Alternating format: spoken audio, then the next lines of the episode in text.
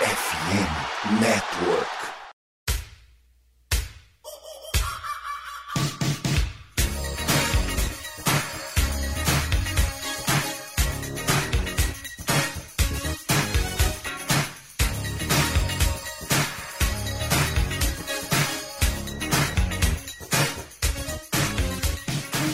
Fala galera, estamos de volta para mais um Minnesota Vikings Podcast, o seu MVP de número 137, 7 que representa exatamente o número de vitórias do nosso querido Minnesota Vikings. Afinal de contas, foram tantos anos de sofrimento que agora é só alegria. E para este programa tão especial de mais uma vitória, nosso time mais do que titular nessa temporada 2022-2023. Meu querido Henrique Gutiérrez, como é que você tá, meu filho? Tudo beleza? Fala, Felipe, galerinha que tá na live, eu, Alisson, eu, Felipe. Ah, mano, não dá pra ficar triste com o time 7x1, né? São que seis vitórias seguidas já. Eu só fiquei triste com 7x1 em 2014, agora é só alegria. É, agora é só alegria. Nunca mais reclamo de um 7x1. É isso aí. Também ele, querido Churros, como é que você tá, meu filho? Tudo beleza? Boa noite, rapaziada. Tudo certo? Mais uma vitória. Feliz demais, né? Temporada passada foi só sofrimento, essa temporada é só alegria. Tá certo. E para fechar o nosso time de hoje, meu querido Léo Pereira, vulgo Risada. Risada que tá mais presente do que nunca esse ano. Ele falou que ele tá trazendo a sorte do Golden State toda para o nosso Minnesota Vikings. É, tá dando sorte de um lado, tá faltando do outro, né, mano? O bagulho tá foda. Mas aí. tá tendo que dividir mesmo. Não tá dividindo, não, mano. Tá esquisito isso daí. O Warriors com quatro derrotas seguidas e o Vikings 7-1, mano. Sugou muito essa sorte aí. Mas lembra não, que a gente gravou. Um é, a gente gravou antes da, da semana 1 contra o Packers, que tava pagando 3,76 pro Vikings ganhar a divisão. Aí, ó, quem não foi, ó. Deixou de ganhar a gente, a gente tenta até dar dinheiro para vocês que estão é, avisa, assistindo. Pô, mas vocês têm que acreditar na gente, pô. É. Ó, queria só falar é aqui. Aí. Eu me pedi pré-temporada, falei, aposta 15, é, 15 no Vikings campeão da divisão. Aí, já ia estar tá fazendo. A... Agora você já ia ter um cash out alto, inclusive, se é. você não quisesse esperar até o final da temporada. Todo, todo dia um Falou... 7 a 1 diferente, mas tamo Antecipa... aí. Antecipação do 13 terceiro já estaria na conta e como não pode faltar, antes da gente iniciar o nosso debate semanal sobre Minnesota Vikings, fazer aquele merchan, né? O nosso podcast faz parte do site Fambonanet, você pode nos escutar nos principais agregadores de podcasts, Deezer, iTunes, Apple, tudo que você tiver aí no seu celular, é só colocar para nos escutar, colocar o fone no ouvido e dar o play, compartilhar com seus amigos para dar uma moral para a gente. E também, como sempre fazemos antes do debate, a gente passa as principais notícias do nosso querido Minnesota Vikings, com o nosso querido insider de Minnesota, nosso querido Boquinha de Leite, Henrique Gutiardi. Como é, cara? Para falar aqui das lesões, né, pro jogo contra os Bills, os Vikings a gente tem o Garrett Bradbury, nosso center, causando tornozelo que sofreu já durante o jogo contra o Washington. Ele não treinou na quarta, mas treinou de forma limitada quinta. É, ele foi em entrevista que ele vai jogar no domingo contra os Bills. Então é positivo, que nos dois snaps que ele ficou fora do jogo contra Washington, tem uma falta do center por não fazer o snap.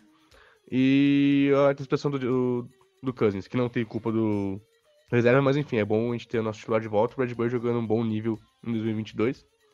O Ken Dancer também se machucou no jogo contra Washington, usando tornozelo. Não treinou nem quarta nem quinta, não deve jogar. É, então provavelmente teremos a estreia de titular de Jacob Evans como cornerback. É, Darwin Thompson não jogou contra o Washington, já estava com lesão na canela. Não treinou também, nem quarta nem quinta, também não deve jogar contra Buffalo. O que é preocupante, porque é nosso principal jogador da defesa. Faz um trabalho muito bom contra a corrida e também não deve jogar. É, Adam Feeling só apareceu no Injury Report com o tornozelo. Ele treinou de forma limitada na quarta, mas já treinou de forma inteira na quinta. Deve jogar sem preocupações. Do lado dos Bills, a gente tem algumas peças interessantes de, de acompanhar. Obviamente, a principal é o Josh Allen, com lesão no cotovelo direito, uma lesão que já sofreu em 2018 como calouro. Não treinou nem quarta nem quinta, não deve treinar sexta também. E o status dele pro jogo deve ser só assim, nos últimos momentos que eles vão anunciar. É, a gente não sabe se ele vai jogar ou não, se os Bills vão querer preservar, o quanto eles vão querer preservar e o quanto que o Josh Allen consegue jogar. Então tem grandes chances da gente ver o Kiske não jogar contra, contra a gente. Mas é um negócio pra gente ficar de olho. No Von Miller apareceu no report na quarta-feira, mas foi só um descanso de veterano. Ele vai jogar também sem grandes é, preocupações. Greg Russell, o outro edge deles, não treinou nem quarta nem quinta. O status dele também é questionável para a partida. Então acho que são esses principais dos Bills, dos Vikings eu falei de todo mundo que apareceu. E é isso, torcer para que todo mundo que, que a gente conseguir saudável jogue bem. E eu quero ver o Josh Allen em campo, porque eu quero jogar com os melhores. Então é isso. Esse foi o report da semana. E voltando, mais uma vitória do nosso querido Minnesota Vikings. Dessa vez foi mais sofrido do que já vinha sendo sofrido. 20 a 17 sobre o Washington Commanders. Destaque das, da partida do lado do Minnesota Vikings, senhor Kirk Cousins, 22 passes completos, 40 tentados, 265 jardas, dois touchdowns e uma interceptação. É, correndo com a bola não é um destaque, mas na verdade foi o melhor que tivemos. Dalvin Cook, 17 carregadas para 47 jardas apenas. É, recebendo a bola, Justin Jefferson, 7 recepções para 115 jardas e um touchdown. Abaixo dele, TJ Hawkinson fazendo sua estreia com a camisa Purple and Gold, 9 recepções para 70 jardas. E Adam Thielen com 3 recepções para 67 jardas. Além disso, Washington, do lado do Washington Commanders, o Taylor Heineken teve 15 passes completos de 28 tentados, 149 jardas, dois touchdowns e uma interceptação. Correndo com a bola, Brian Robson Jr., 13 carregadas para 44 jardas, Antônio Gibson, 11 carregadas para 36 jardas e mais alguns gatos pingados que carregaram a bola uma vez. A Mari Rogers com uma, uma carregada e 24 jardas, Kurt Samuel, uma carregada e 16 jardas além das 17 jardas em quatro tentativas do Taylor Heineken. Recebendo a bola, três recepções para Kurt Samuel, 65 jardas e um touchdown. É, Terry McLaurin, cinco recepções e 56 jardas. E além disso, Dex Milne também teve um touchdown de recepção.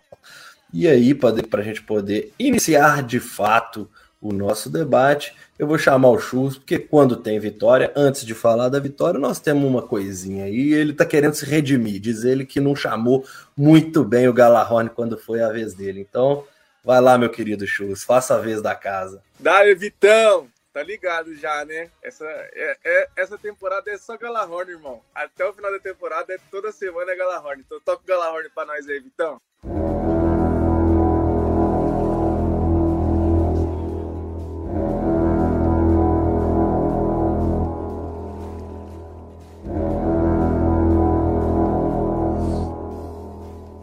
É isso aí.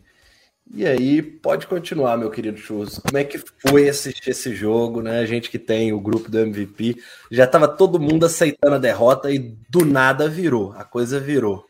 Como é que foi a sensação dessa viradaça no final? Assim, é impressionante, cara. É impressionante como mudou da temporada passada para essa, essa temporada. O Zimmer era muito triste de, de assistir os jogos com o Zimmer de chamando as jogadas e a gente via que não tinha jeito. Tipo, por mais que jogasse bem, ainda perdia os jogos.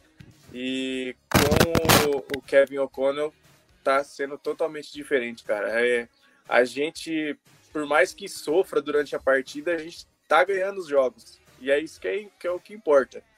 Mas assim, cara, de novo, mais uma partida sofrida, igual você falou. Quando tudo parecia perdido, surge uma jogada ali, o Harrison Smith intercepta a bola, a gente vai para cima e tem aquele, aquela jogada que muda, que muda a partida. E, cara, é impressionante. Essa defesa deu uma virada de chave também, tá dando uma salvada no ataque, a gente vai falar disso mais pra frente. Mas, cara, mais um jogo sofrido, mas no final das contas, mais uma vitória. Que é o que importa, né?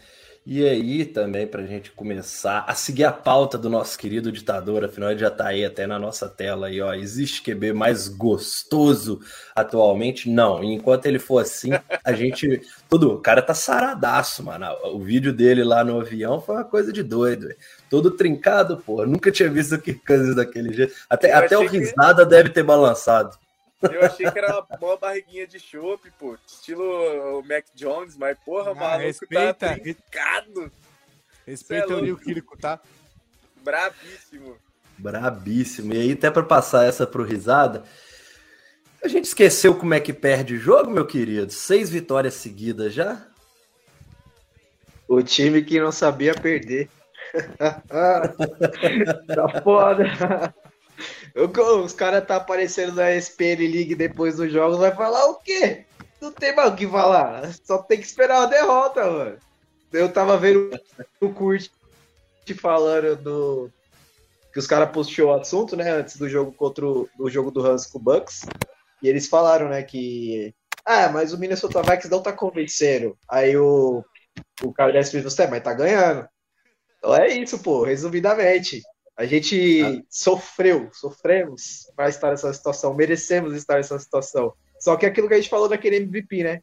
É só vir ganhar, mano. É só vir ganhar, expõe nossos erros, tá ligado? Faz a gente ficar bunda na parede lá com o Kirk pra, sufocado no pocket. Faz a nossa defesa passar vergonha, entendeu? É só, só isso, mano. Tá 7-1. O problema não é a gente, o problema é vocês que não conseguem vencer a gente. Aí o que acontece?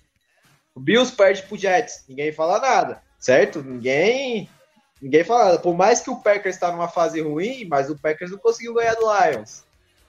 O Chiefs sofreu para ganhar do Titans ontem. Por que só o Vikings não merece as vitórias que tem? Irmão, então, os caras elogi cara elogiavam, tá elogiando o Daniel Jones, velho, e não, é. e não aceita então, o Kirk não, eu não entendo. Tem cabimento. Eu, eu tô vendo. Os estão um tiroteio dos Bears, ninguém falou nada. Foi ah, 32.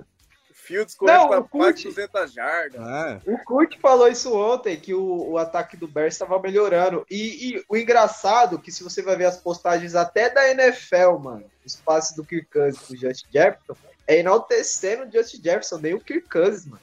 Ligado? Então, tipo assim, não tem diferença do Vikings que perdia pro Vikings que ganha hoje, porque a mídia continua tratando a gente igual bosta, tá ligado?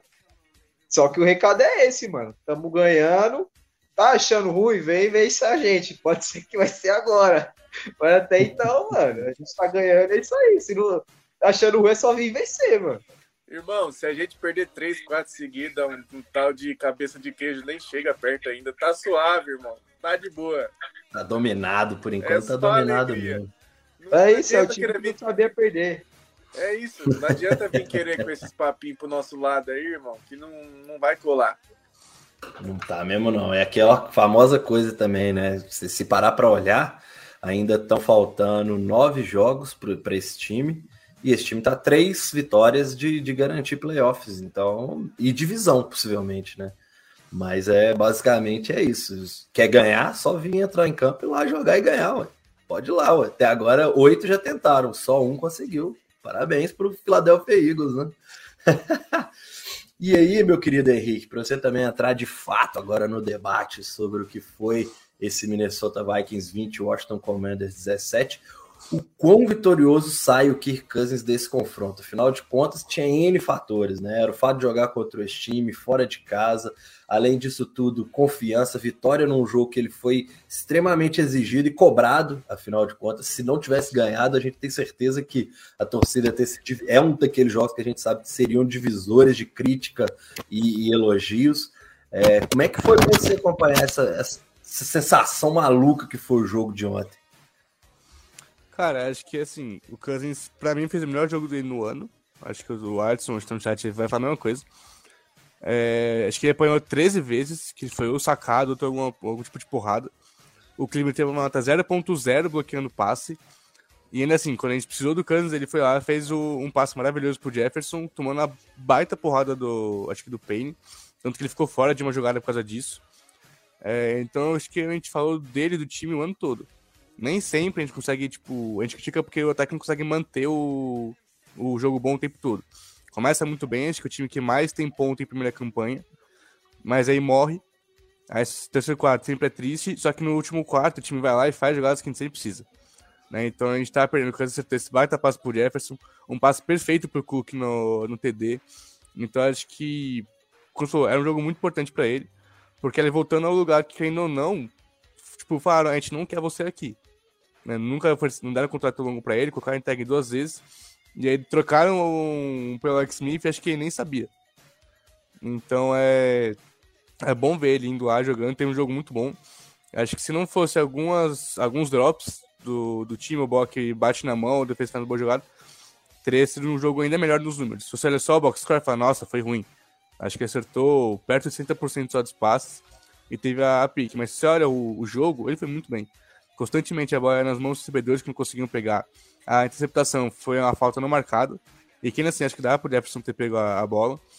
É, então acho que vendo o jogo, o box score não foi honesto com o Cousins. Ele jogou muito melhor do que o número disso.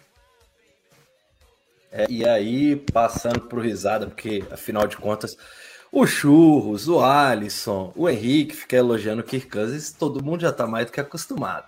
Agora o risada, eu, o próprio Vitor, é, chegou a hora de dar o braço a torcer e aceitar que o cara é um grande quarterback, risada. É, não, invadi aqui o episódio mesmo para falar isso. Falou. Cara, é, é, que assim, a gente sabe que a nossa cisma do Kirk Cousins não é sobre ele não ser um ótimo quarterback. A gente viu que o Mahomes fez outro contra o Titans, tá ligado? E o que ele fez contra o Titans foi uma parada surreal, saindo do pocket, ganhando o jogo. É, o que a gente queria do Kirk Cousins era isso, mano. Quando o bagulho ia apertar, pô, não tá engrenando, a defesa tá segurando, tá dando oportunidade de abrir vantagem, o time e o ataque, o Kirk Cousins mover as correntes e ganhar o jogo pra gente. Começou com aquele touchdown corrido no jogo anterior. É, não é a primeira vez que ele se movimenta dentro do pocket, tá ligado? A gente, a gente realmente falou, ele tá tendo a noção que ele pode ter o poder da criatividade, tá ligado?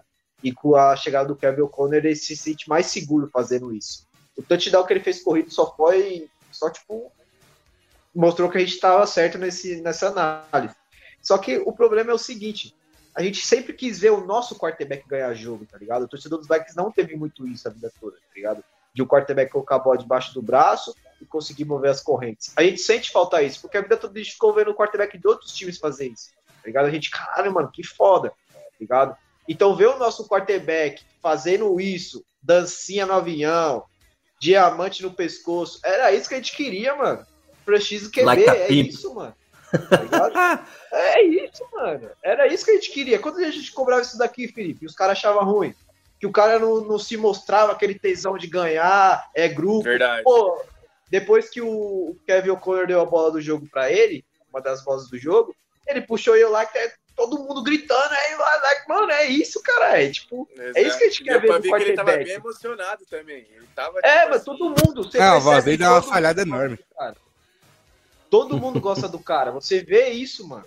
E parece que todo mundo queria que ele fosse isso, mano. Só que na é, era Zimmer ele não era. Tá ligado? Eu acho que a galera sabia que ele tinha esse potencial, esse, esse Kirk Cousins que tava escondido, que o Kevin O'Connor tá aparecendo agora. Cara, eu concordo com, com o Henrique. É, o box score não mostra o que ele foi no jogo.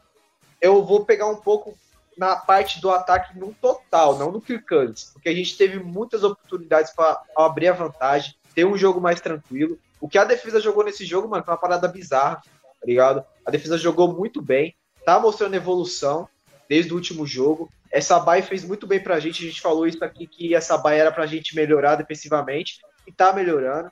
É, a gente agora, vamos falar mais pra frente do próximo jogo, que é um desafio fodido, mas, mano, o ataque deixou um pouquinho a desejar no todo, tá ligado?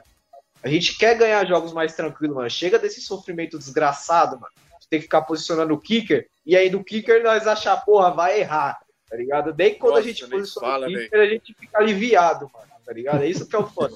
Mas, véio, eu tava com medo de, de errar um, um, chute na linha de 25 jardas, Exato. É, um chute na linha... Vocês... É Ó, uma coisa um chute da linha de 20 jardas que começou na linha lá de 5 jardas, mano. É, que foi exato, recuando que eu fui exato, ficando é. com o um toba na mão. Meu Deus do céu, cara. Eu só me veio a imagem do, do Blair Walsh errando contra os gatos. Só isso que vinha na minha cabeça. Não, e pra Sério, finalizar, é, eu realmente vi um jogo mais diferente do Curry nessa, nesse contra o Washington Commanders. Gostei muito da postura dele, tá ligado? Dos passes que ele fez pro Justin Jefferson, foi mais safe drop mas ele mesmo assim sempre a todo momento procurou o Justin Jefferson, porque sabe o quanto ele era fatal. A gente viu uma distribuição de bola por todos os recebedores, a Dantida batendo, acho que, acho que é 500, não me engano, opções. A gente viu o novo talento que veio do Lions, do Lions recebendo bola, a gente viu o Dalvin Cook fazendo touchdown, Justin Jefferson. Então é isso, quando o Kirk Cousins distribui a bola para todos os recebedores, para todas as suas armas de ataque, a gente vê esses jogos. A gente sabe como que é mortal o Minnesota Vikings quando explora todos os seus recebedores. Tá ligado? E aí a gente tem o Case o, o, o por, por fora, correndo, e também tava recebendo bola. Então, mano, a gente sabe do potencial, tá ligado? O Kirk Cousins era esse algo mais que sempre faltou, desde quando ele veio, quando o Case Keenum saiu, tá ligado? Hoje ele tá mostrando o que a gente sempre soube dele, só que faltava pouco, que é o que? A gente sempre soube que ele era um top 10 da NFL, top 10 que quarterback, só que faltava esse algo mais, esse algo mais tá aparecendo nesses jogos, tá ligado? Eu acho do caralho o Kirk Cousins fora de campo, tá ligado? Como ele tá sendo. E a gente nunca viu ele assim, mano. Então a gente veste mais a camisa assim, 8, aqui ó, número 8, vamos tatuar, porque o cara tá merecendo, mano. E olha que nós não é de elogiar o homem, mas eu queria isso, Francisco QB, e ele tá sendo, mano. Tá sendo, e isso dá orgulho, tá ligado? Dá orgulho de você ligar a TV e assistir o jogo, mano. Porque você sabe que o cara quer ganhar, o cara vai fazer de tudo para vencer os jogos. É, pelo visto tô sozinho nessa mesmo, né? Mas também daqui a pouquinho o Cousins vai me conquistar também. Mas ainda não, eu continuo sendo resistência aqui nesse podcast. É, e nesse ponto mesmo que você está falando, já trazendo o ataque, atuação, mais uma atuação mediana para ruim desse ataque, né? Porque o final do jogo foi bem, mas até então estava muito mal na partida. É, se por um lado o Cousins está se provando, querendo ou não, ele tá. O Henrique gosta e sempre falou muito bem claro que é, estatísticas de vitória não é estatística de quarterback. Porém, a gente sempre quis ver ele botando uma vitóriazinha nas costas, falando: essa daqui é minha, do pai, deixa comigo. Que foi o que aconteceu ontem, por exemplo. É, então, se por um lado o Kansas está tendo a oportunidade de se provar com esse ataque falhando, por outro lado, levanta também uma bandeira, né? De que será que esse ataque uma hora vai engrenar e ficar é, confiante para todos nós. É isso que eu queria saber, principalmente de você. Como é que você está vendo essa questão desse ataque não está evoluindo, não está conseguindo essa consistência? Acho que a palavra certa é consistência. Cara, acho que assim, muito do que a gente fala que o ataque não está conseguindo avançar é... vai bater na, no meio da linha, da linha ofensiva. O Cleveland teve um jogo péssimo contra o, contra o Washington. O, o Ingram tá tendo jogos muito ruins continuamente. O Brad Burtec tá fazendo bons jogos. A Tícia Ontem o jogo corrido não funcionou dele. também, né? É, então, porque não, assim, obviamente, a gente tem que ser justo. A linha defensiva de Washington é uma das melhores da NFL. É praticamente só a de primeira rodada. Então, a gente sabia que essa parte ia ser muito difícil, mas ainda assim, eu acho que foi abaixo. A gente sabia que ia ser difícil, e ainda assim, acho que acabou decepcionando um pouco. Então a gente viu, o Kansas ele pegava a bola em shot e dava dois passos e já chocar na, na frente dele. Tem uma jogada que ele terminou o play action, ele levantou o corpo, tinha um cara já fazendo sec. Então acho que essas coisas que tanto atrapalhando o ataque, acho que a gente vai precisar ter alguma mudança na posição de guarde. O clima acho que foi mais, ele tá num dia ruim, ele tá jogando bem essa temporada, acho que foi mais um dia ruim dele contra um jogador muito bom. Mas o Ingram acho que talvez seja interessante o O'Connell pensar em mudar um pouco. E aí que também alguns jogadores fizeram partidas um pouco abaixo. O Phineas teve umas duas bolas da pra ele ter pego, o Jefferson teve bola que dava pra ele ter pego, ele teve um drop feio dele, que a bola tá vindo de lado e tenta encaixar aqui. É, então acho que o Adson do Hawkins vai ajudar o ataque, obviamente, que a gente já, depois de dois dias, a gente viu que ele pode fazer. Então acho que o, o ataque continuar, conseguir ter um sucesso constante, acho que vai passar da linha, da linha ofensiva. É, abrir mais espaço pro, pro Cook pro Madison, proteger o Cousins um pouco melhor quem sabe que o ataque pode fazer com os jogadores que tem. É um ataque muito explosivo. E o negócio também que era um pouco mais de jogada no fundo do campo. Acho que o time tem um pouco fundo. E a defesa fica um pouco mais perto e tira mais espaço. Isso aí. E também tem um outro problema que para mim foi talvez o mais assustador, por mais que essa defesa é que essa defesa de Washington seja forte, que foi o que você falou na, na, na pressão ao Cousins. Né? E assim, se a gente conseguisse pegar esse mesmo jogo, do mesmo jeito que ele ocorreu, e só botar que os jogadores de ataque dos Vikings estivessem num bom dia, esse jogo não teria sido tão complicado. Porque o que teve de drop também, uma coisa absurda, né? E aí também para o Risada poder falar, para você, Risada, o que, que falta para esse ataque de fato engrenar, acabar de ser um problema e virar uma solução como ele era no ano passado, por exemplo? Eu levantei o dedo da escolinha porque é engraçado como a gente não tem paz nem vitórias, né, mano? Porque o Vikings vive nessa inconsistência, né? quando o ataque estava voando, a defesa estava cedendo muitos pontos. Agora que a defesa começa a melhorar, o ataque não ganha jogos da forma que deveria ganhar, tá ligado? Eu acho que é isso, não ganha jogos da forma que deveria, não que está ruim. A gente sabe que o potencial para ter vencido esse jogo de uma forma melhor teve, total, o jogo inteiro. Só que é tipo assim, é aquilo que a gente sempre falou aqui, Felipe. Contra outros times não vai ter esse perdão, mano. Tá ligado? A gente vai pegar dois times agora que se a gente não aproveitar as oportunidades que a defesa der, a gente vai ser castigado. Tá ligado? Dallas, Bills. Então, para mim, na minha visão, no contexto geral, já passou o tempo que os Vikings. Ah, tem que estar tá tudo perfeito para ataque engrenar, tá ligado? A gente lembra daquela época. Não podia estar tá chovendo, não podia estar tá ventando, o Kirk tinha que ter feito a barba, essas paradas assim, tá ligado? Hoje não, hoje a gente já, hoje a gente já vê que é um pouco diferente. O que eu acho são as chamadas do Kevin O'Connor, tá ligado? É, a gente sempre gostou dele, não só pela mentalidade, ofensiva, mas sim pela criatividade. A gente sabia que ele vindo ia ter jogadas mais criativas, ia ter um playbook mais criativo. E também pela profundidade de recebedores que a gente tem. A gente tem um dos melhores recebedores da liga, os mais talentosos. É o Justin Jefferson, que ainda é novo pra caralho, tá Tem muito teto para evolução. Eu acho que o segredo vai ser as chamadas, tá ligado?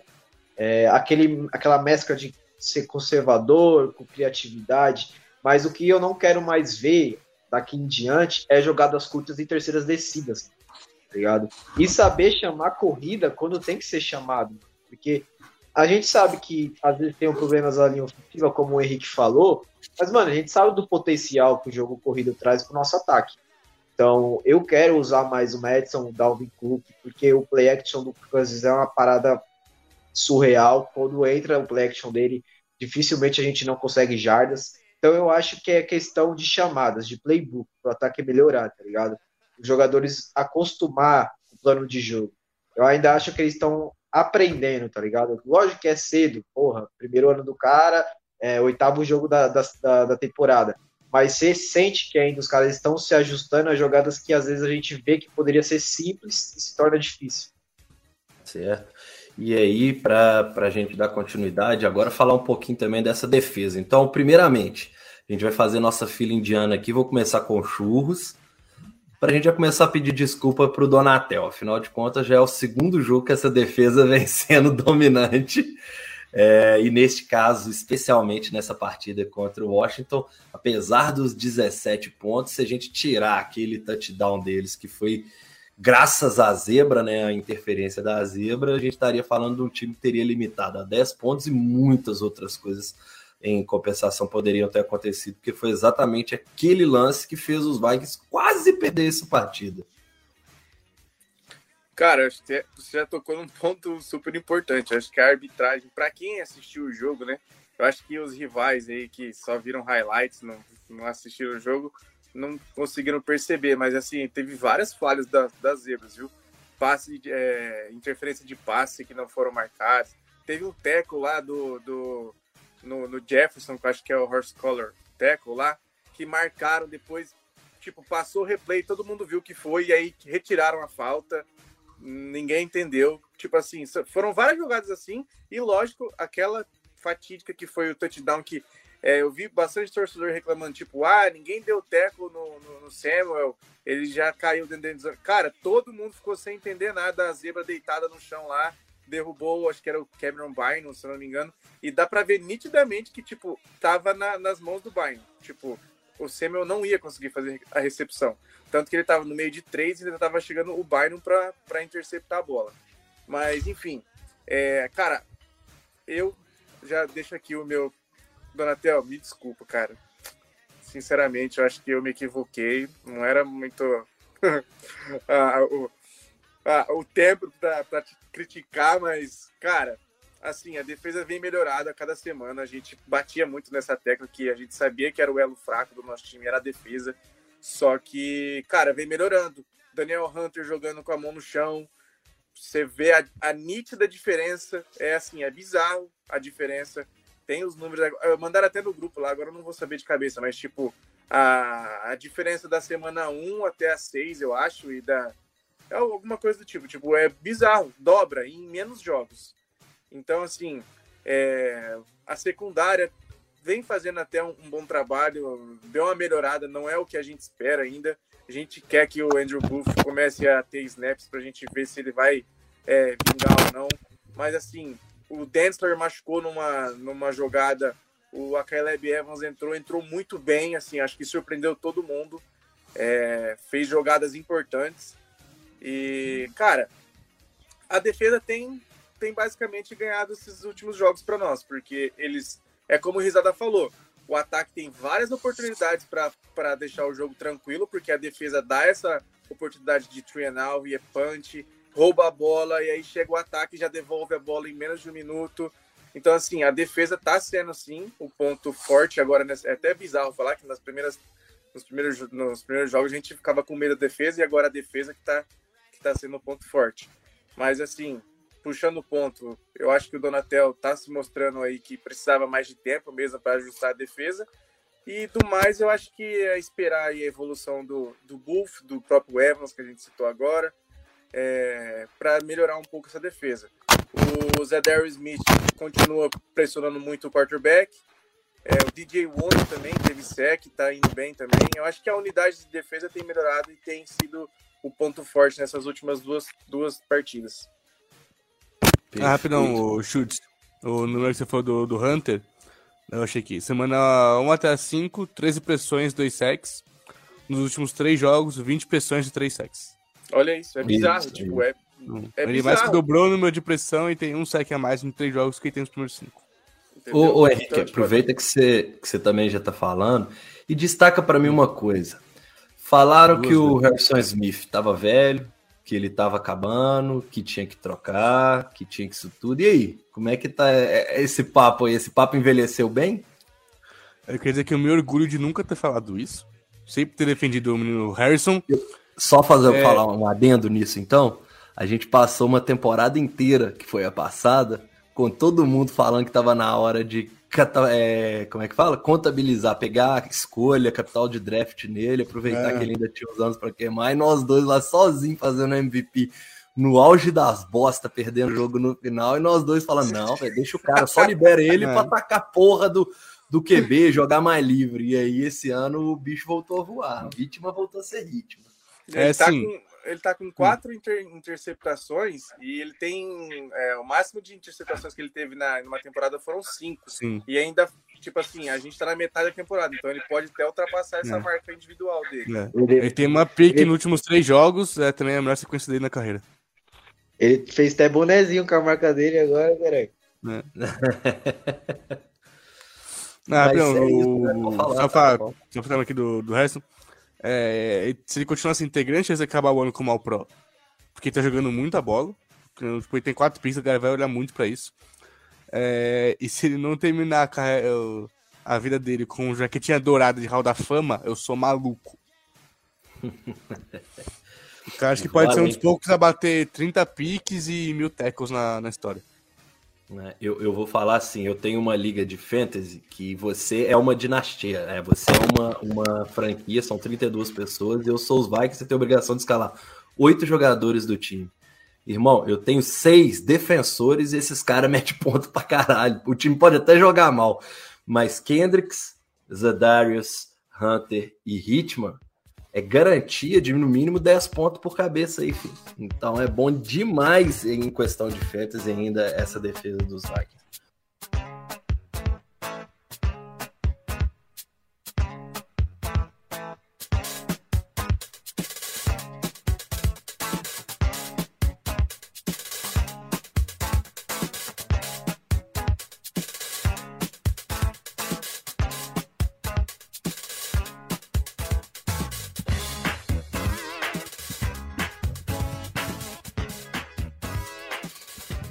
E aí, para a gente dar sequência, acabamos o, o, a parte, né, a nossa primeira parte do programa que era para falar desses jogos. Então, vou passar para o nosso querido Chu já ler um pouquinho das perguntas aí que são sobre esse jogo contra o Washington, para a gente já ir dividindo também essa questão.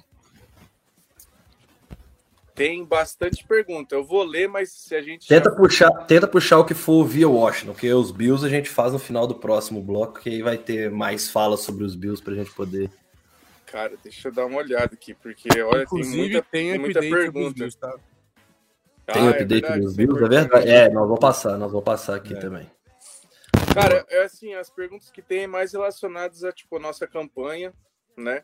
Que a galera tem, tá, tá, em, tá batendo bastante nessa tecla do, do 7-1, se é justo, se não é, se condiz com o elenco que a gente tem.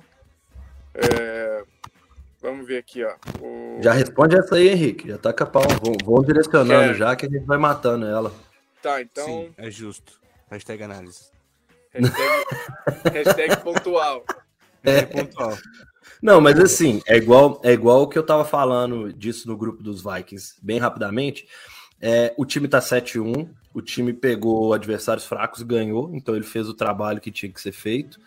E agora ele vai ter a oportunidade de provar o quão forte ele é contra adversários duros, porque a sequência vai ter Bills, Cowboys, Patriots e Jets. Tirando o Jets aí que você é favoritaço absurdo. Não, não é. Patriots Felipe, também. não é.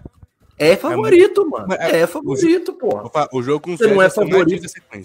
Não, tudo bem, mas você é favorito contra Jets e Patriots. Ponto. Isso, isso eu Então, acho mas, que... por exemplo, nessa sequência, o Patriots é o time mais fácil que tem. Não, Eu não, tô- aí- eu não tô esperando. aí eu é análise difícil com os Patriots. sim, mas eu Jets falo assim, esses dois jogos são os mais fáceis, se você considerar que são Bills e Cowboys também, os outros dois. Esses Mas dois jogos, tem o Vikings não entra como favorito, sendo que contra os Bills, todo mundo, a gente já viu falando isso nos programas passados, é quase que uma derrota na cabeça de todo mundo, e contra os Cowboys, a gente sabe que se o time tiver bem, render bem, é um jogo que dá para jogar e dá para ganhar. Mas a tendência de antes de partida começar é que os Cowboys sejam taxados nas casas de apostas como favorito. É que assim, o jogo do a sequência Bills e Dallas pode fazer a cabeça de muita gente, pra gente pegar o Patriots e Jets, tá ligado? É, A Uhum. gente pode chegar contra o Jets como favorito? Pode, cara, é, mas esses dois jogos vai fazer muita cabeça, tá ligado?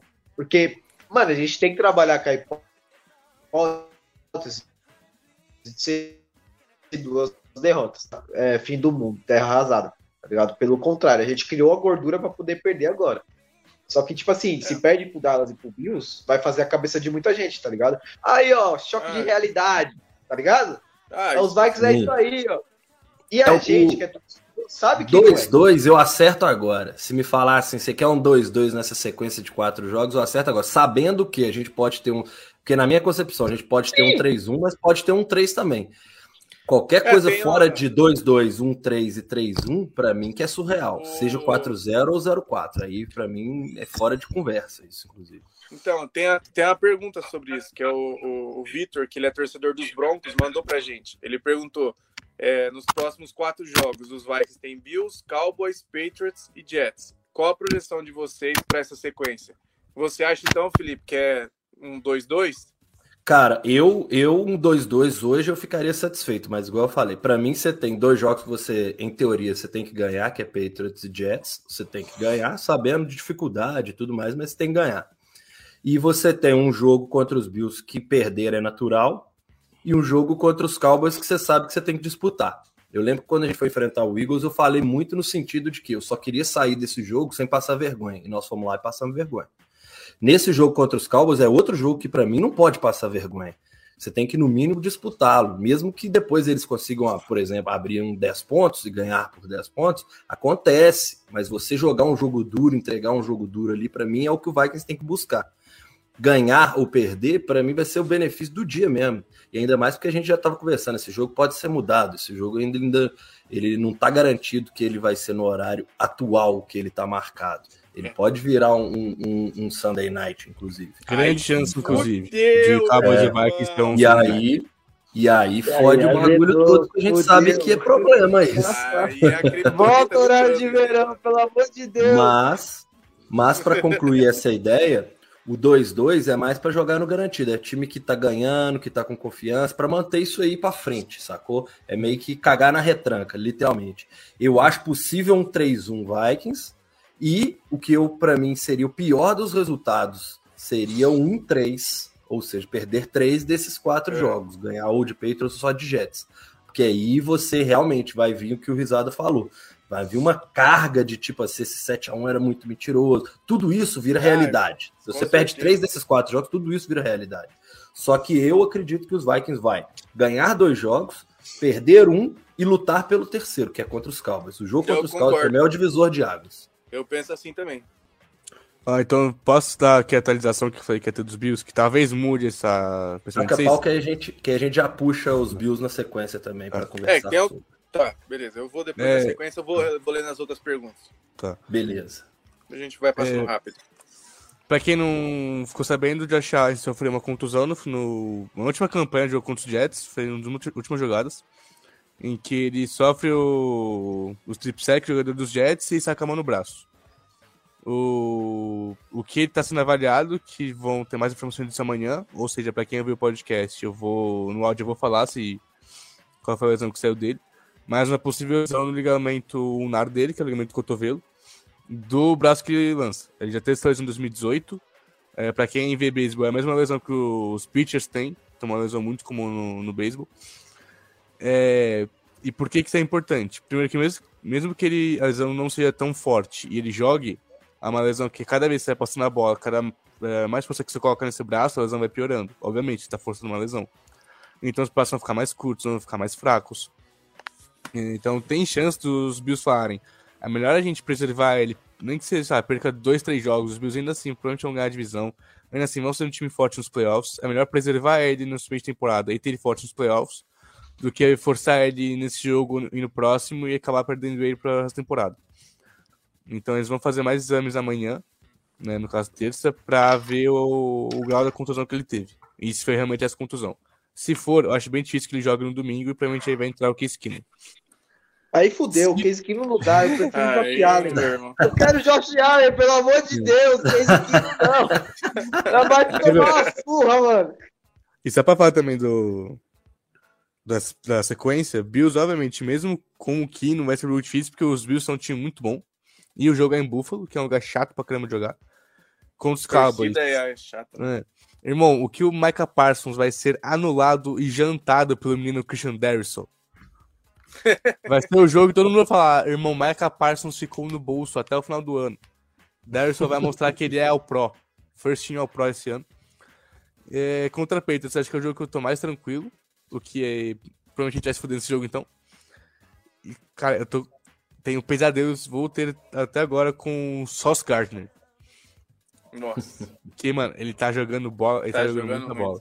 É, então Eu falei, Mano, pra mim, eu dou o jogador defensivo do ano pra ele, não é nem calor, é defensivo logo. Vai ter um confronto maravilhoso que eu não tô Vai, em choque cara. nem fudeiro. Justin. Jefferson, mano. Nossa, DJ contra Gardner. Vou apostar ô, TD a qualquer momento e mais de 6 jardas. Quero que se foda. Aí, ó, mais uma dica do risada pra vocês falarem Aí, que ele não fica dando essas leves pra vocês. Mas, Então, não, mas você não concorda que o Justin Jefferson ele tem aquela cara de que gosta disso daí, tio? Que ele Ah, quer pegar que os caras mesmo e tirar pra Não, merda? é, Que ele foda. quer. Ah, É, isso é a lugar, cara ele tá dele, com mano. jogo marcado já no calendário dele. É a Ele cara falou, dele. Vikings, isso aí, Justin Jefferson aqui, tá vendo? Tem pra já, já agora. É, mas grandes jogadores, eles, veem jogos. o jogo é desse jeito mesmo. É, eles, eles buscam É. é, os jogos mais difíceis Mas o pra Justin poder ter o mostra brilho essa personalidade, né, mano? De tipo assim, Sim, eu quero mano, o salto todos mesmo. jogadores. Bota ele homem a homem comigo aqui, ó. X1. Você, não acha que ele não tá mordido com essas bolas que ele perdeu no jogo passado? Você é louco, ele vai Também. querer, ele vai querer muito, tipo, meio que se. E é, é bizarro, porque, tipo assim, a gente fala que ele dropou passe e o caralho é 4, ele terminou com mais de 100 jardas e TD. Ele é bizarro, velho. Não, e o engraçado é que assim, vai ser semanas decisivas pra ele, porque a gente vai ter o Stephon Diggs versus o Justin Jefferson. É, E depois do Dallas, depois do Dallas e Patriots vai ter o Sauce Gardner e Justin Jefferson de novo. Porque esse Stephon Diggs e Justin Jefferson vai ser comparado na NFL, nossa, nem fala, velho. enquanto, enquanto cada jogador terminou com jardas e recepção, vai ser uma parada bizarra. Bizarra, não tem nem erro. E aí, só para poder passar, o próximo jogo, né? Esse que a gente já tá falando, que é contra Buffalo, é o jogo de domingo às 15 horas. Afinal de contas, agora começou o horário de verão nos Estados Unidos, então todos os jogos é uma, uma hora para frente do que vinha sendo. O jogo de 2 a 3, o jogo de 5 a 6 e o jogo de 9 a 10. Assim como hoje, quem estiver aí nos assistindo, daqui a pouco tá começando o Monday Night. É, E aí eu queria saber de vocês qual o segredo para enfrentar um time como os Bills, né? Agora que a gente sabe que pode não ter Josh Allen, possivelmente não terá Josh Allen. É, é um time completíssimo. É um time que tem um ataque com praticamente todas as peças que se necessita para ser um grande ataque. É uma defesa que tem em todas as posições grandes jogadores, que pressiona quarterback, mas que tem uma secundária de respeito. Como ir dentro da casa dos caras, afinal de contas o jogo é no Bills Stadium, para tentar surpreender. É, é uma missão, podemos considerar isso uma missão impossível dos filmes, afinal de contas, os filmes chamam missão impossível, mas todas as missões são possíveis, afinal de contas, elas são feitas, né?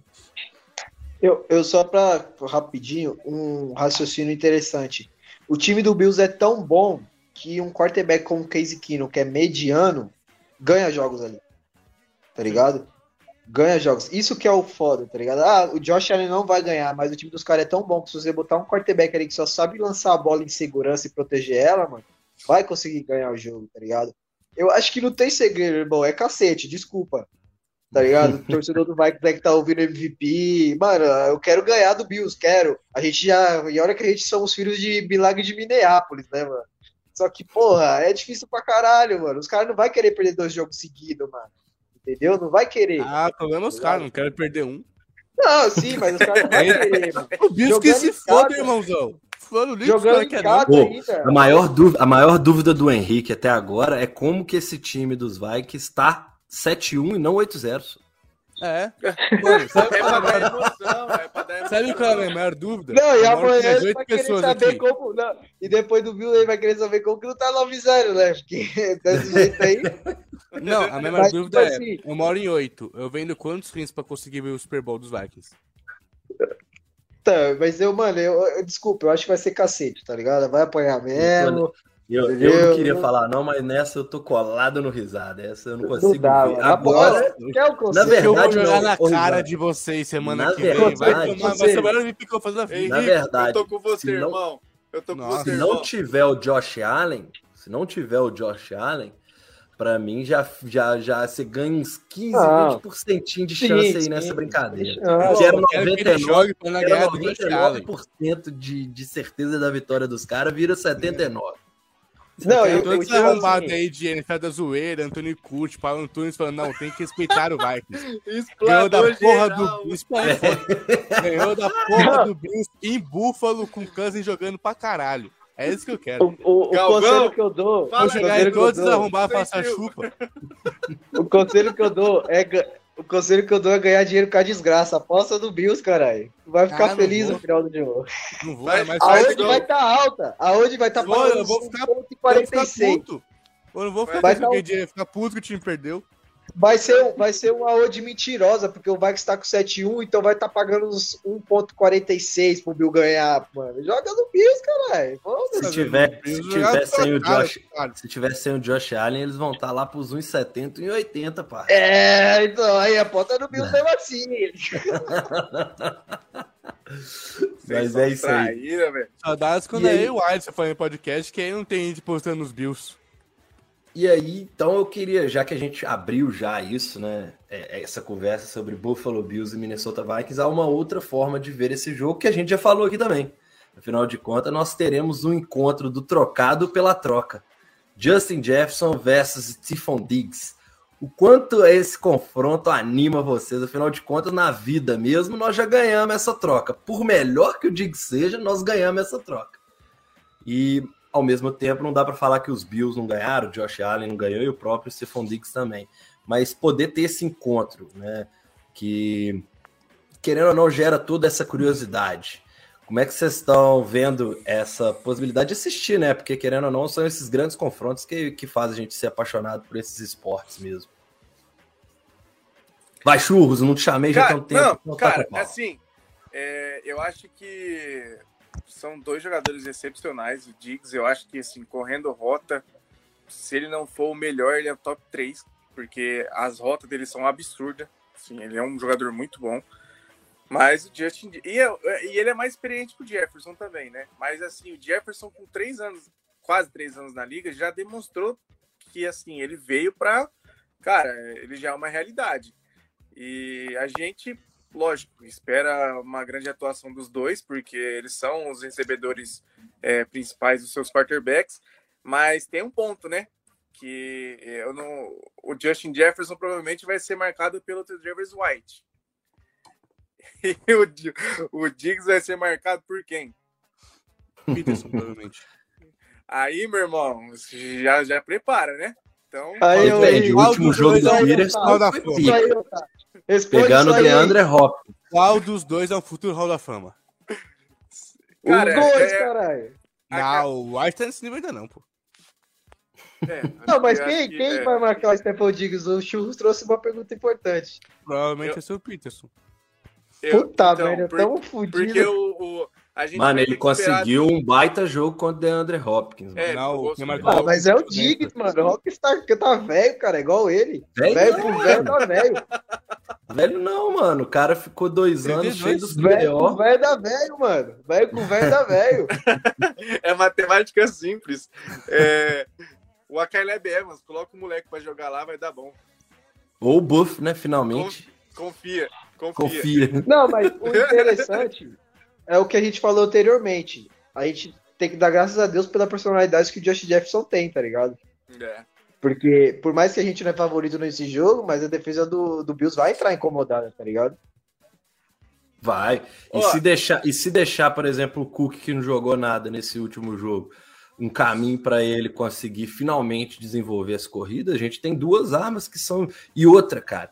Agora, a gente ainda nem tocou muito nesse assunto, mas o que que o, o, o Rockerson agrega nesse ataque É. é. uma coisa absurda o nível que esse cara chegou e já teve de impacto num jogo. Ei, sem playbook, sem porra nenhuma, o cara chegou e foi uma puta arma de aérea desse time. Confiança total. Tudo que foi nele, ele pegou. E assim, é a diferença, cara. Você vê a envergadura dele, ele bloqueando pra corrida. Sim. É um cara que não, não tem medo de ir pra porrada. E, cara, é- ele, assim, foi uma excelente troca com os Vikings, cara. Foi, é, foi apenas um jogo. Assim, o cara mal teve tempo para se preparar, para conhecer o playbook. E se dedicou para aprender. Ele ficou. eh, Teve notícia dele aí estudando até assim, altas horas para poder estar apto para jogar a partida. E mesmo assim, você via que. É, teve, eu vi na, durante a partida, quando o Cousins vai mudar as jogadas, se eu não me engano, ele perguntava alguma coisa pro Tillen. Tipo assim, sabe, no meio da partida, no meio da jogada ali, ele já querendo, sabe, se inteirar sobre, sobre a jogada e etc. Cara, assim, ele vai desafogar muito o Jefferson. Eu acho que isso vai ser muito importante. Eu acho que vai ser o ponto principal. Porque essa, isso que a gente fala de que o nosso recebedor principal tem que ser esse cara de, de ganhar essas bolas, de ser sempre é, o alvo. Eu, eu, assim, eu concordo. Ele tá lá para isso. Só que você ter um cara do calibre do Rockerson ali para desafogar, para, sabe, fazer jogadas com, com bastante jarda, que ele também é muito bom nisso, em, em receber e ganhar jardas após a recepção. Acho que, assim, cara, foi excepcional. E foi só uma pequena amostra, né? Cara, o primeiro jogo dele foram sete ou nove recepções? Sete. Vou te falar. Sério? Não, desculpa, que eu 9 tô para sabendo. 70 jardas. 9 É, pra 70 então. jardas. Foram nove de nove. Tudo que foi nele, ele É, pegou. Isso. Isso. Não, e existe uma Assim, diferença. peças importantes do- também. Tipo, o terceiro descida ele converteu, pegando bolas pra desafogar o Kansas, como você falou. Belíssimo jogo. E ele bloqueando o Ed também, de Kim. Sim. Uhum. de- eu Nossa. gosto desse tipo de, de tarente, tá ligado? Alto. Alto, forte, trombador. Porque o Smith Jr. é talentoso, mas a gente sabe que ele não é muito atlético comparado ao, ao esse novo tarente que o Vikes trouxe, tá ligado? Eu gosto desse É. estilo. A gente vê muito o Kelsey, tá ligado? Com o Mahomes, recebendo bolas, porra, super pressionado, com o tackle já em cima, tá ligado? E conseguindo dois, três passos depois do contato. Então eu gosto desse estilo, mano. Do cara trombador, que é alto, ganha de qualquer linebacker que tiver na frente, atropela e É. poucas ideias, tá ligado? Pô, só um ponto. Esse, além de, de a gente ter esse confronto de Diggs contra Jefferson, tem o confronto dos Cooks, né? Os irmãos. É verdade.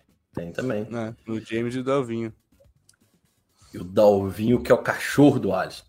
É, e aí eu queria saber de vocês. Venceu o Buffalo Bills. Automaticamente esse time se torna Super Bowl contender? Ou não? Ou essa fama aí que tá começando a pegar de, é o pior 7x1 da história vai permanecer, mesmo ganhando do Buffalo Bills? Se o Allen jogar, não tem como não risada, risada dropou até o celular. Se o Allen, se o Allen jogar o quê, Henrique? Se os Vikings ganhar com, com o Allen jogando, não tem como não colocar com o Super Bowl contender. É. E o Bills não falar, o nesse melhor ponto. time da, E a melhor dentro da casa deles, né? que vai ganhar o Super Bowl.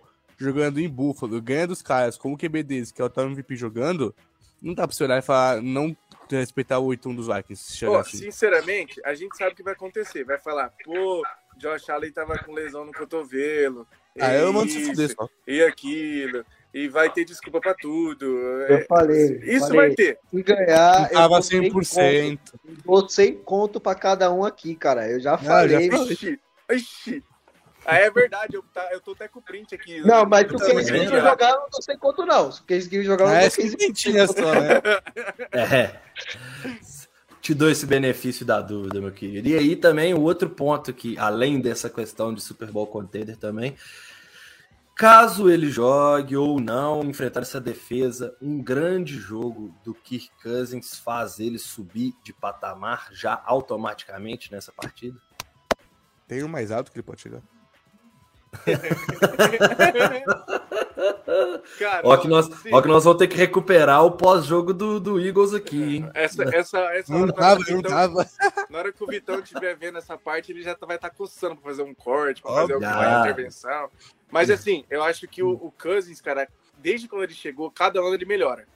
Ele vem melhorando, ele vem melhorando. E agora, com o Ocon, ele, como o Risada falou, ele tá muito mais tranquilo para mudar a jogada, para se mexer no pocket, para fazer uma corrida, coisa que ele não fazia antes e a gente via que ele tinha potencial para fazer. Então, assim, ele vem melhorando. E agora ele tem Hum. Jefferson, Hawkinson, Thielen. É, cara, é muita opção. É, claro, a linha ofensiva tem que fazer seu trabalho. O Ed Ingram talvez tenha que pegar um banco aí que a gente acho que acabou nem falando sobre isso, porque ele tem sido o pior OL da nossa, da nossa linha.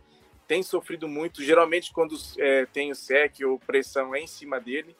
É, então, assim, ele precisa, lógico, da OL, mas, claro, o Cousins ele tem umas telas de vez em quando, às vezes ele não, não lê todas as rotas, mas eu acho que todo quarterback passa por isso também. Não é só porque é o Cousins que a gente vai vir aqui, tacar pedra e falar que é horrível, que ele tem que ganhar o jogo sozinho. Não.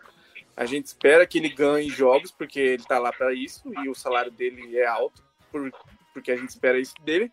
Só que ele não é nem um pouco ruim. Ele é um, se você olhar, ele é um do melhor quarterback do Vikings, dos Vikings em anos. Então, cara, a galera que odeia o Cousins aí, dá uma Ah, parada pra. dá uma parada aí, pega um, pega um sabadão, coloca os highlights, coloca um- uns jogos pra assistir, porque o conceito tá um pouquinho equivocado. O, tipo assim, eu, eu acho que o Kirk Cousins tem potencial pra fazer um jogo bom contra a defesa do Bills, tá ligado? Só que eu acho que se não der certo, nem vai ser por culpa dele. Eu acho que vai ser linha ofensiva, tá ligado? Eu vi quanto a linha ofensiva do Chiefs sofreu contra essa defesa do, do Bills, mano. Sim. E a gente sabe que a gente tem um trauma chamado Von Miller, né, mano? Que persegue a gente a vida toda. Então eu acho que ele vai vir para uma bela partida, o Von Miller, tá ligado? A gente vai ver muito número 40 ali rodando a nossa linha ofensiva. Então É. eu acho, eu acho que o Kirk Cousins vai ter potencial, tem potencial para fazer um bom jogo contra a defesa do Bills, só que eu acho que a nossa linha ofensiva vai sofrer, mano, tá ligado? É, é, é, é onde ele acaba errando, é onde ele acaba forçando um passe, ou, sabe, é, às vezes a gente vai só na estatística final, que aí é um fumble, interceptação, etc. Mas se você for olhar a jogada, não, não é total culpa dele, né? Não, é isso bate também um negócio que eu falava muito nos grupos, quando eu falava do, falar dos Adars, ah, os Adars tá com 3 sacks, sabe o quê? Mas ele não- quase não tinha pressão.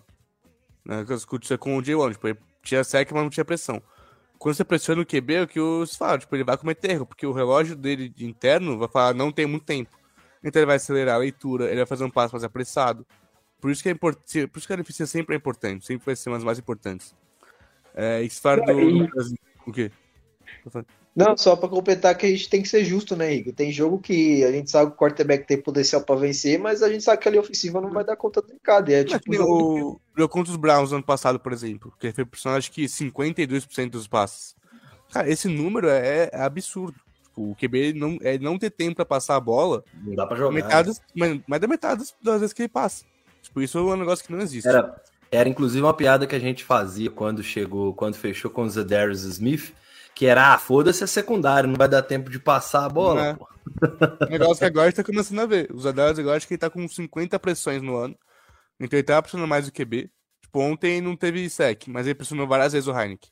Várias vezes. Várias vezes ele, é, Ele- ele, ele tá é- lá no cangote. Todo snap dos adversários, ele é o primeiro a chegar. É impressionante, é. Mesmo, mesmo se alguém tiver conseguindo bloqueá-lo, ele é o primeiro a chegar, ele é o primeiro a estar tá lá já levantando as mãos, já tentando alguma coisa para trabalhar. Sim. É uma coisa Acho assustadora. Que o finalmente entendeu como usar os Adarius e o Hunter juntos. A gente tá vendo Adarius muito mais por dentro da, é. da linha ofensiva do que contra o Teco. Sim. Então, sim. a gente fica ali de pé, fica ali andando para não dar na cara onde ele vai, e o Hunter com a mão no chão do outro lado. Então, acho é. que isso finalmente tá, ajudou muito o pass rush.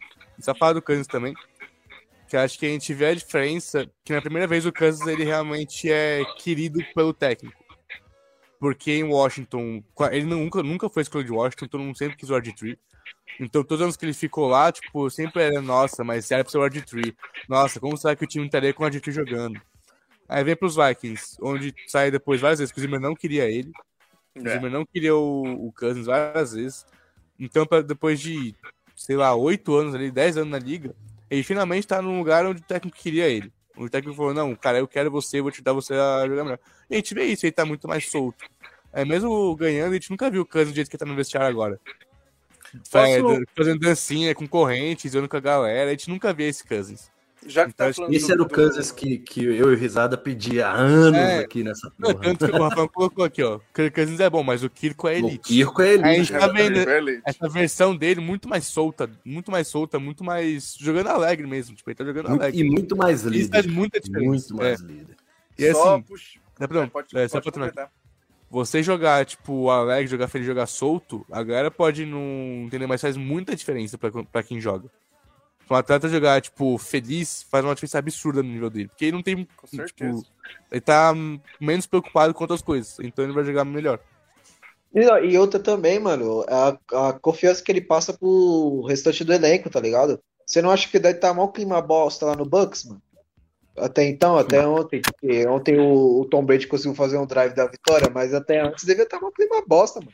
O Evans é. dropando bola, a parada bizarra. E eu acho que o Kirk Cousins, nessa temporada que esse elenco dos Vikings, os caras gostam, você vê que os caras gostam dele, tá ligado? Você hum. percebe. Principalmente os mais jovens, os caras estão entrando. Não, é, porra. Você via lá o Dunsley, o, o Justin Jefferson gravando vídeo, rachando na bolacha, tá ligado? É, mano, é, isso é bom até pro elenco, mano. Porque se, quando perde, ligado? Quando perde, não, não fica aquele sentimento bosta, mano. Ah, a culpa é do é. quarterback, tá ligado? Todo mundo, não, a culpa é nossa aqui, nós se fudeu também, não é só do Kirk Cousins, tá ligado? É, foi o que o Conor falou também no, no, no, vestiário lá, né? Que é, tipo assim, a vitória do time, tudo ele se refere ao time. Então, se for derrota, hum. é o time, se for vitória, é o time. Desempenho coletivo, é, enfim. É, só puxando então a pergunta, teve uma, tem uma pergunta de um torcedor dos Patriots, que ele pergunta sobre é, o Cousins, né? Que a temporada que vem é o último ano de contrato do Cousins e se como que é o nosso pensamento, se a gente renovaria com ele ou não.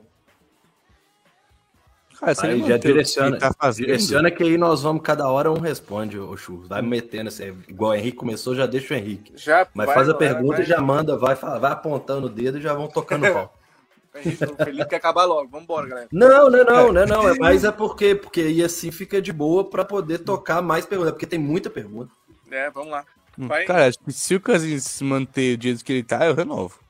Ele tá jogando bem, tá melhorando cada vez mais, ele tá com os faros, tipo, mais líder no vestiário.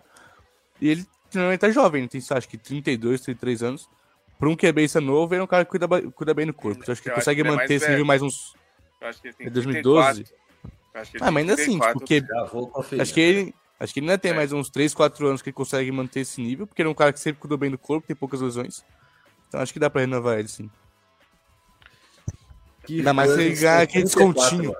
É. É, se ele der aquele descontinho no contrato pra renovar com o Jefferson, com o Darrison. É, então. Né? É, já fez uma grande. assim, eu, pra ser bem, assim, resumidamente, eu, se ele continuar nesse nível, eu renovaria, mas talvez aí para já pro draft que vem eu já buscaria um quarterback para evoluir no banco. Mas assim, dois aninhos, quarterback. Dois é, aninhos de contrato, tá bom, né? É, tipo, quarterback, é. o quarterback é assim, né? Um, um, teto, né? Não adianta pegar a cara lá da sexta rodada, da sétima rodada, achar que é o novo Tom Brady, que também não vai adiantar nada. Bailey Zapp. hum. Próximo.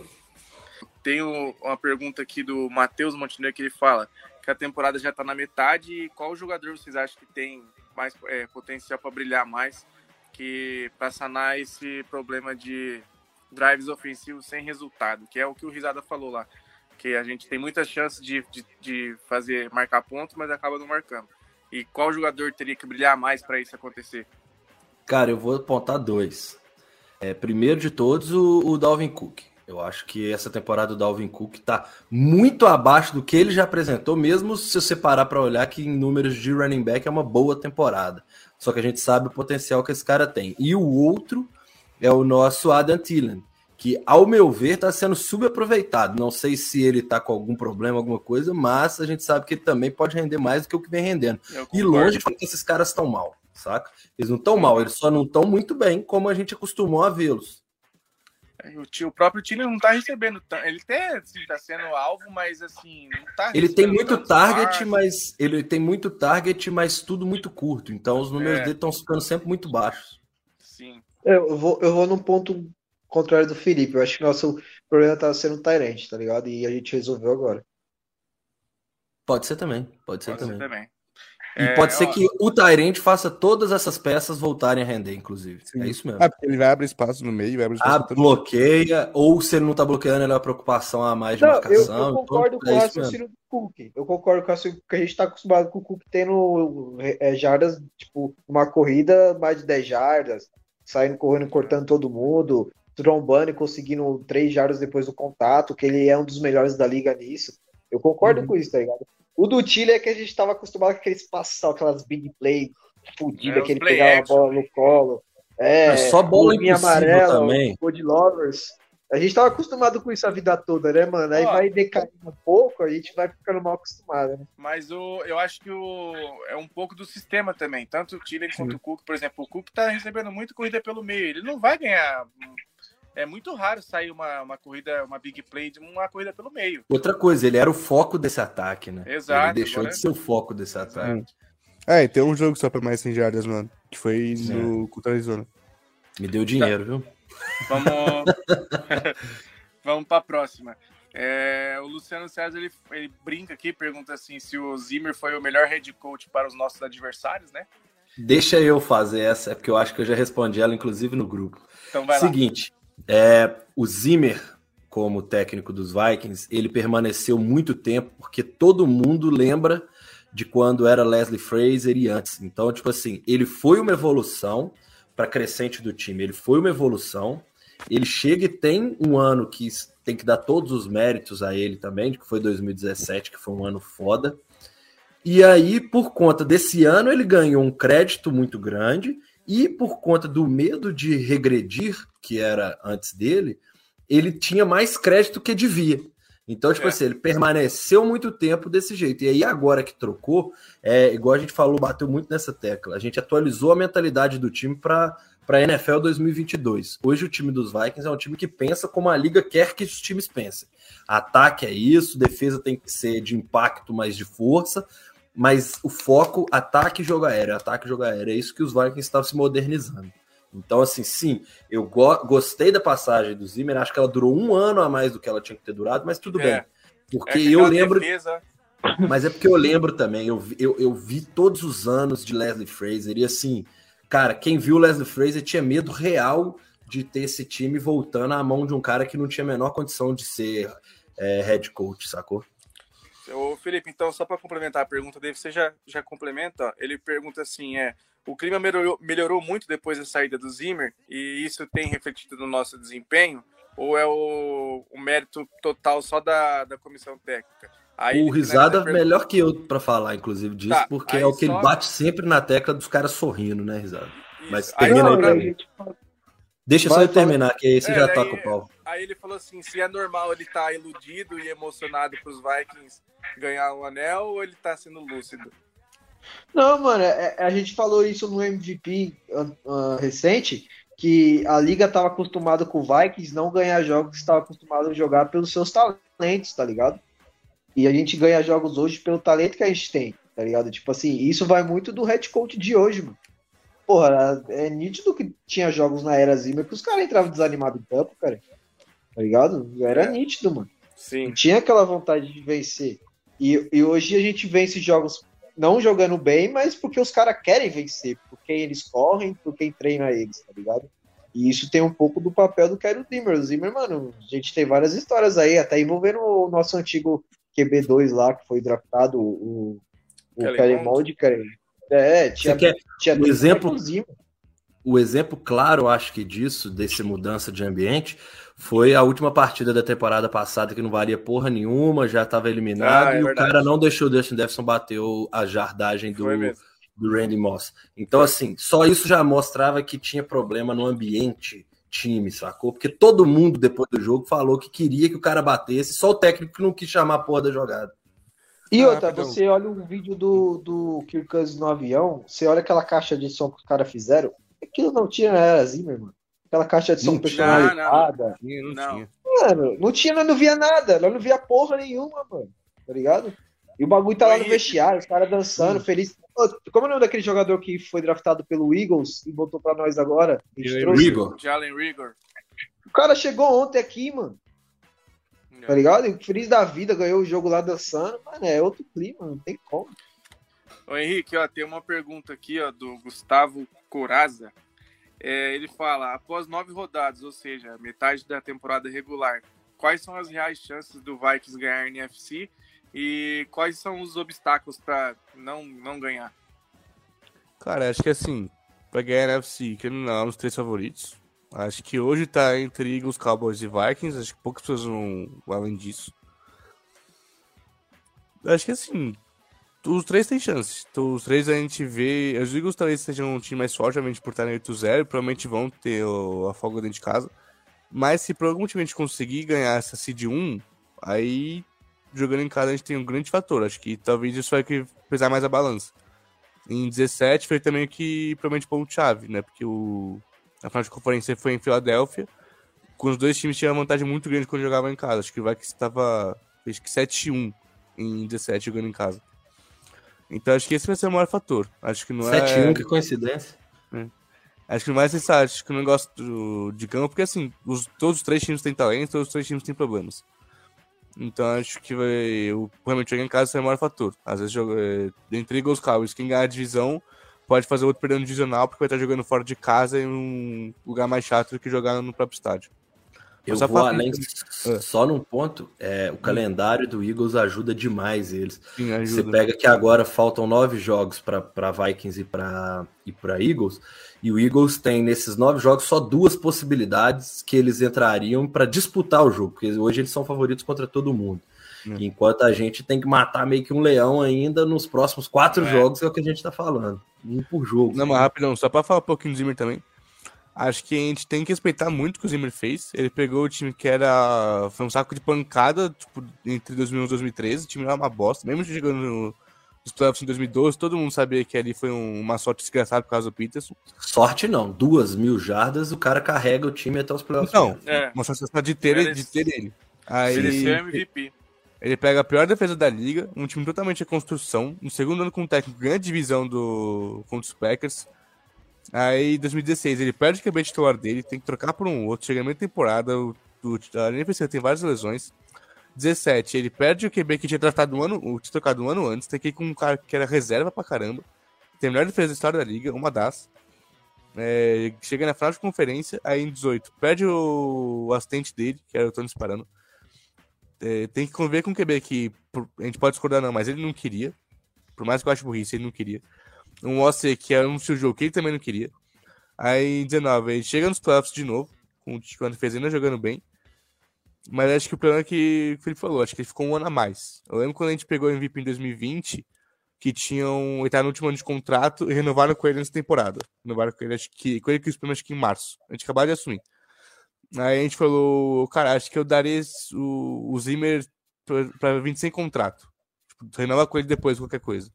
Acho que esse talvez tenha sido o erro dos Vikings, porque aí 21 é. não tinha mais clima, é porque o estilo de, de treino dele, o estilo dele de, de, de técnico, só funciona quando está ganhando, só funciona no começo. Fica muito tempo que esse cara casca grossa que vai ser aquele durão old school, é muito difícil ficar, é muito difícil. A não ser que seja o Bet com o Brady que ganha 6 anéis, porque todo mundo quer time que vence, é, é insustentável no longo prazo. Tanto que a gente pega a entrevista, era todo mundo falando, ah, é um clima de. É um clima hostil ou uma cultura de medo? Acho que é por isso que ele ficou talvez um tempo a mais, porque começou a, a perder em 20 e aí a galera começa a não gostar muito desse cara que não dá nenhum espaço para você tentar uma coisa diferente. Que é o que acho que o Ken Densler falava, o Densler ou o Chris Boyd. Que você tinha medo de cometer um erro no jogo, porque você sabia que você ia tomar um pau depois do, da comissão. É. Né? E, e porque você joga com medo, aí você vai cometer mais erros, óbvio. Então acho que essa é a principal diferença na mudança de cultura do time. O O'Connor deixou o time mais leve e o time tá tentando coisas diferentes. Por isso que a gente tá vendo o Kansas fazendo dancinha com uma JBL gigante no avião voltando de, Washington. e, o Zig, é- e, o, não, e o Zig Wilf dançando no vestiário também, que a gente não falou. Também, também. Mas a de terno Tá. dançando no vestiário, todo mundo dando risada. Alucinado, alucinado. É aquela síndrome, aquela síndrome de não, não ter feito o que deveria ter feito antes, ter cortado o vínculo. O mal, Acho que os Vikings raiz muito. É, tinha um momento certo pra fazer isso e não fez, tá ligado? Só que da mesma forma que o Henrique falou, mano. Querendo ou não, por mais que ele teve os últimos anos deplorável, o cara tem a história dele aqui, tá ligado? Então acho que isso pesava muito É. na decisão do dono, tá ligado? O dono. E também passava muito pelo GM, mano. Ele era muito amigo do Spellman, tá ligado? Eu não acho que o Spellman teria coragem de falar assim, ó, vamos mandar o Zimmer embora. Hum, É, tanto Ah. que quando saiu, saiu os dois, né? Sim. É que negócio, acho que o Spielman ele só foi demitido porque os donos queriam uma mudança total. É, Porque, tipo, porque você os- olhar pro trabalho. O a gente sempre- elogiava que ele conseguia pegar Sim. carbono no draft, a gente Sim. conseguia pegar carbono frente, conseguia renovar com os jogadores e ficar é, abaixo do cap. Mas É, a gente- trabalhar mais no Brzezinski. a gente Então tá a gente sempre vendo aí as elogiava o escolhas- trabalho do Spielman. Sim, as escolhas do draft dele aí estão vem dando certo. Ah, então. Tanto que assim, o ataque, tirando o Cousins, é todo mundo de draft. E o É. Corpus agora é complicado, mas todo mundo que, É. que o, o Spielman pegou no draft. Sim. Acho que não tem nenhuma pique do. Né, não tem. É só o Ingram, mas tipo. Oito É, jogadores agora- do ataque o são é. do. do Spielman. E o ataque é um ataque com muito potencial, a gente sabe disso.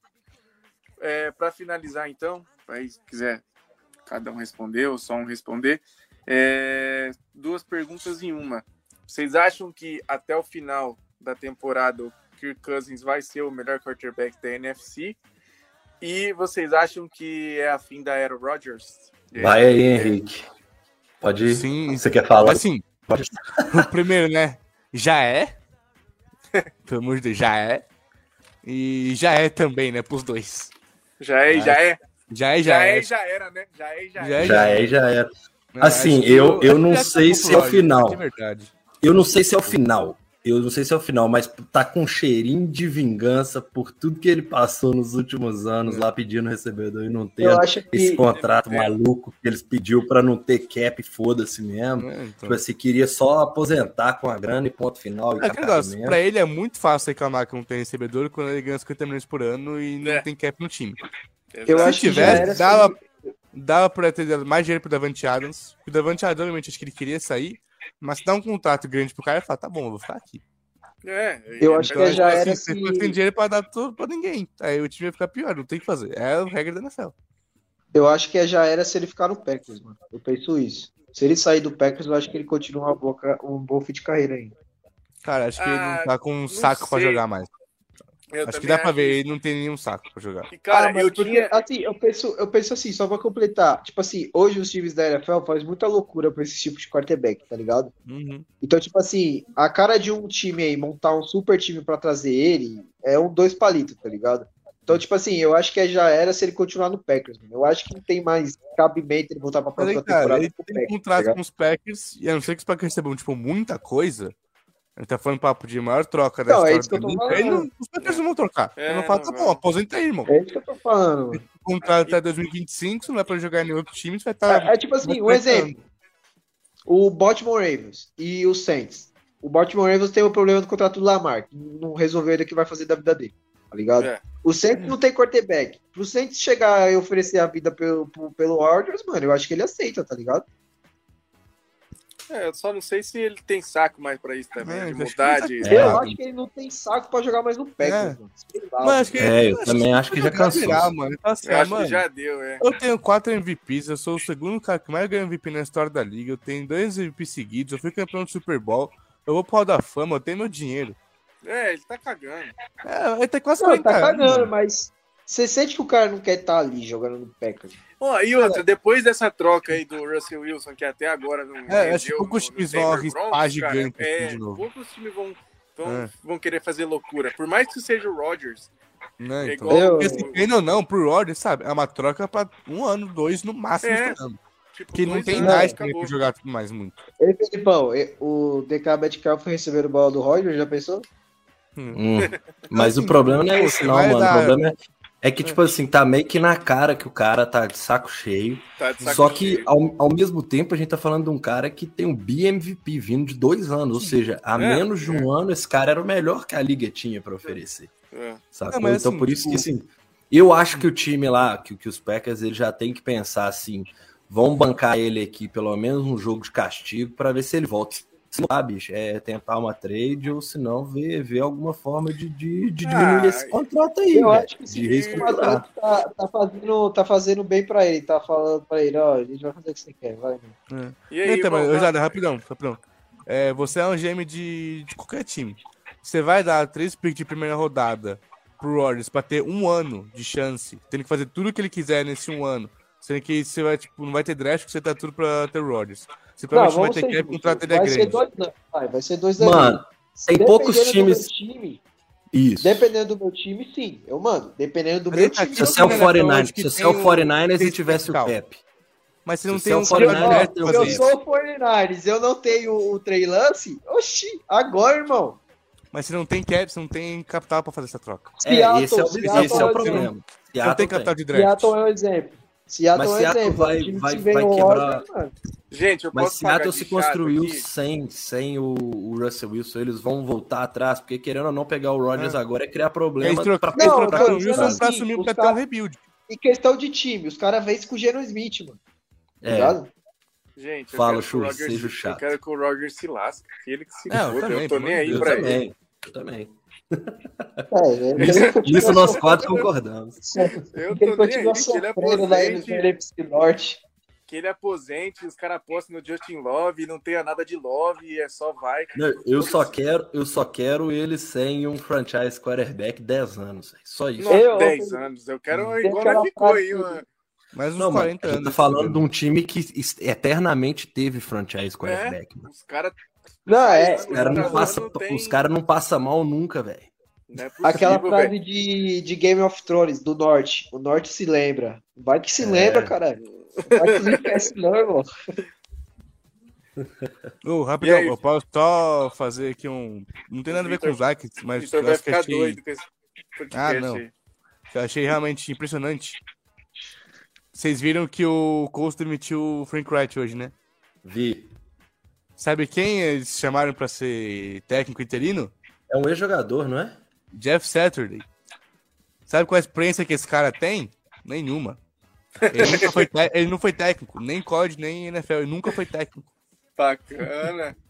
Tava ali de boa, fazendo nada. Não, e aí, pra piorar, na entrevista Nem pra ser o o- Jason Witten, né? o, dan- o dono da É. Colts, o Jersey, ele falou que Peyton ele gostou porque, o, como ele não tem experiência, ele não vai fazer que nem os outros e quando tiver medo vai pro Analytics. Ou seja, ele tá querendo foder o time dele, porque ninguém vai querer treinar esse time agora. Pode pesquisar alguma coisa de. 0800 Jonathan Taylor que vai ser agora. Pode Mano, pesquisar ô, alguma coisa aí que tem algum, alguma aposta envolvida aí. Pode Não, mano. alguma- Isso, Não, ou na isso é faculdade, treta, isso é treta tem do, umas- do Matt Ryan, mano. Isso é treta que o, possivelmente o, o GM ou o, É. o dono do time ou pra ter o Matt Ryan e ele chegou e chutou o balde e falou assim: Eu vou jogar sem ele, foda-se. Aí falou assim: Joga lá. Perdeu, toma no rabo. Tchau. Valeu, É. falou. Pior. Mano, é, tipo, eu tenho umas três aulas só, um, só nesse semestre falando, tipo, do perigo que é você ter um cara que não tem experiência, tipo, de, de treino, que não tem estudo. Tipo, que é só aí jogador. Eu Não, tenho é. pelo menos umas três matérias só falando pra não chamar o cara só porque é jogador. Os Colts foram chamar o cara só porque é jogador. Não adianta nada isso. É impressionante. Craque Neto. Em nome do Pai, do Filho do Espírito Santo. Mas vou chamar o Dunga pra seleção brasileira sem ter experiência boa lembrança. É, ele- mas é a contratação do Dunga, só que 12 anos depois. é, é isso mesmo. E não dá nem pra comparar o que que foi o Dunga também, né? O Dunga foi um É. puta de um jogador campeão do mundo e os caralho também. Ah, mano, certo? Eu acho que se na Roda da Fuma ele vai ser também um dia. Não, se né? No Dunga não tem o Si na frente, não. É, você é louco, capita da Copa. É isso, então, Churros, acabamos com as nossas perguntas? É isso, chega de pergunta.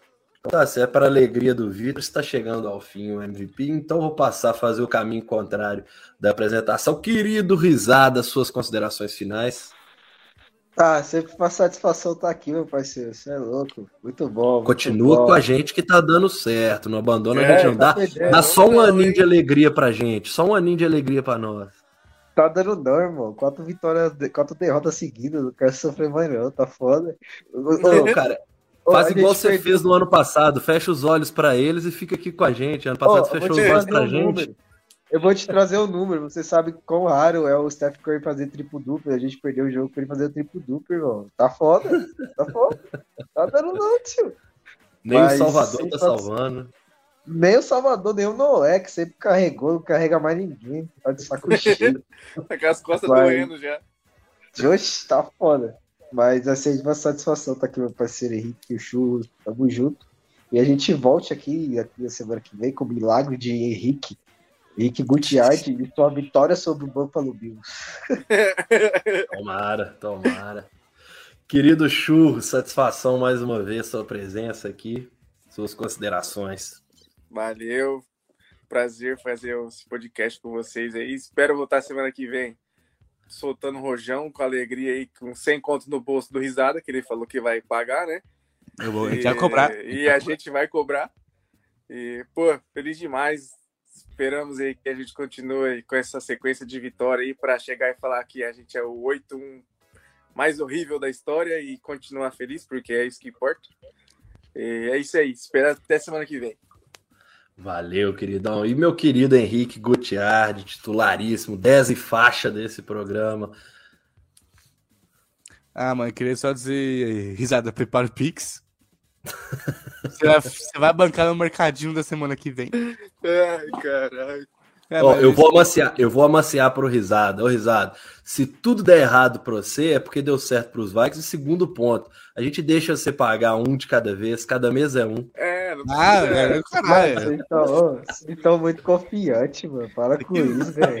Ô, Risada, se você quiser, você pode até fazer senhão na, na, no Sporting Bet pra mim lá, você deposita lá que tá tudo certo. Ah, não, ô, a eu, gente quero come. meu, eu quero meu na conta mesmo, tô precisando mais. A gente converte Não. depois e tá tudo Primeiro eu certo. vou dar pro Henrique, porque ele tá necessitado. Ih, cara, que papinho, hein? Que papinho, hein? É, foi estranho, foi estranho. E assim, e assim finalizamos. E o- aqui tá sério que chegando no podcast. Ô, Vitor, Aqui edita tá essa porra aí, caralho. Edita essa Tá porra aí, vivo, caralho. amigão. Tá no ao vivo. Ô, Vitor, você sabe que vai deixar isso aí. mano. Edita isso aí, velho, ô, Vitor. Você é louco, cara. Queria Tadinho dele que tá tá necessitado, o risada Cada, vai cada dar vez que o ele. Risada falar, vai ter, eu vou dar pro Henrique no fundo. Porque ele está necessitado. O melhor pra mim é o complemento. É a Foi isso mesmo, Tô cara. zoado, Foi vocês é zoado. Vocês foi moleque agora. Puta que pariu. Ah, eu amo aqui, tá certo, não tem jeito. Mas é sempre uma alegria aqui com vocês. Tá É isso. certo. Então é isso, chegamos ao fim de mais um MVP de número 137. Eu sou Felipe Dumont e me despeço de todos vocês. Aquele abraço, meus queridos. Aí, seus malucos, se vocês quiserem ver eu sendo clubista, tá na hora. eu nunca clubista com vocês. Vocês acham que eu sou? Então vocês vão ter uma dosezinha a mais de clubismo aí, ó. Vocês acham que você é, não me conhecem, né? Não, mas eu falei isso num, numa- num, num dos programas. Eu falei: vocês acham que eu sou clubista é porque vocês não conhecem a galera que grava comigo lá. Eu sou mais moderado, parça.